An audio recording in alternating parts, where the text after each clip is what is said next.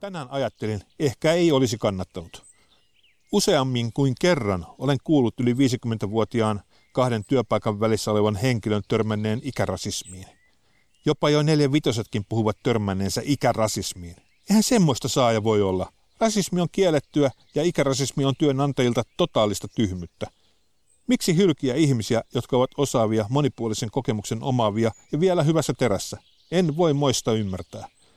80-luvulla 50-vuotislahjaksi annettiin kultainen lasikuvullinen heilurikello ja keinutuoli. Tämän päivän 55 on 80-luvun 35 asenteiltaan ja osaamiseltaan.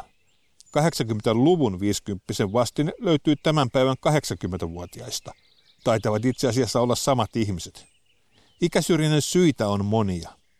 Palkkaus eli hinta, millä työntekijä myy aikansa työnantajalle. Kuvitellaan, että nuoret ovat halvempia työntekijöitä, se ei pidä paikkaansa. Nuorilla on jopa suuremmat tarpeet isompaan palkkaan kuin ihmisellä, joilla asunut, veneet ja muut on jo maksetut. Korkeakouluista ja muista opinahjoista valmistuneilla on aika yleisesti kovat palkkapyynnöt verrattuna kokemukseen. Palkka pitää ansaita työnteolla ja osaamisella, ei sillä, että on saanut opiskelun loppuun. Silloinhan se vasta työnteon opettelu alkaa.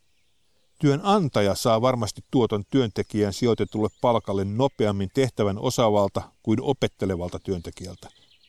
Jos tekniikan maailma testaisi juniori- ja seniorityöntekijöitä, saisi näistä toinen neljä tähteä ja hyvä ostosleiman. Arvannet kumpi minun mielestäni. Nuoret ovat dynaamisempia kuin sedät ja tädit.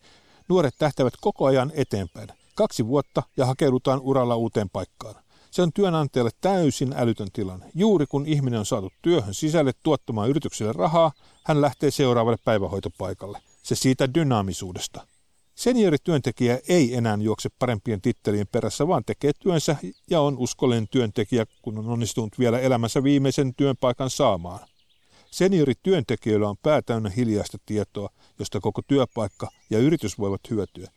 Kaiken osaavilla junioreilla taas on äänekästä tietoa, tietämättömyyden mukanaan tuomaan varmuutta, kyllä minä tämän tiedän.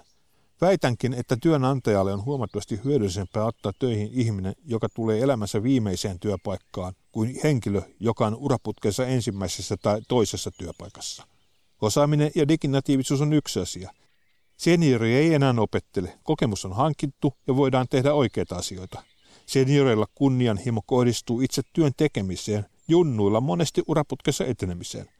Ja väitetään, että nuoremmat ovat diginatiiveja ja oletetaan, että vanhemmat eivät ole. Diginatiivisuus on kuitenkin helpommin opittava ja omaksuttava asia kuin 30 vuoden työkokemus. Veikkaan, että vanhempi työntekijä roikkuu ihan yhtä paljon Facebookissa ja YouTubessa kuin nuorempikin.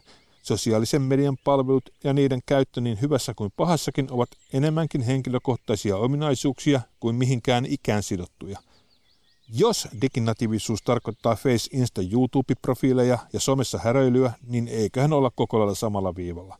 Jos se tarkoittaa erilaisten kolmekirjaimisten lyhenteiden ymmärtämistä, niin KVG auttaa. Kolmekymppinen tekee mieluummin omiensa kanssa töitä kuin fajansa ikäisenä. Mutta työelämässä ja elämässä kannattaa kuunnella ja ottaa oppia niiltä, jotka ovat jo virheensä tehneet. Ei kaikkien kannata kustoa mille nilkoilleen. Näin ajattelin. Olen Kari Ketola diginatiivi isoisä ja seuraavalla kerralla ajattelen jotakin muuta.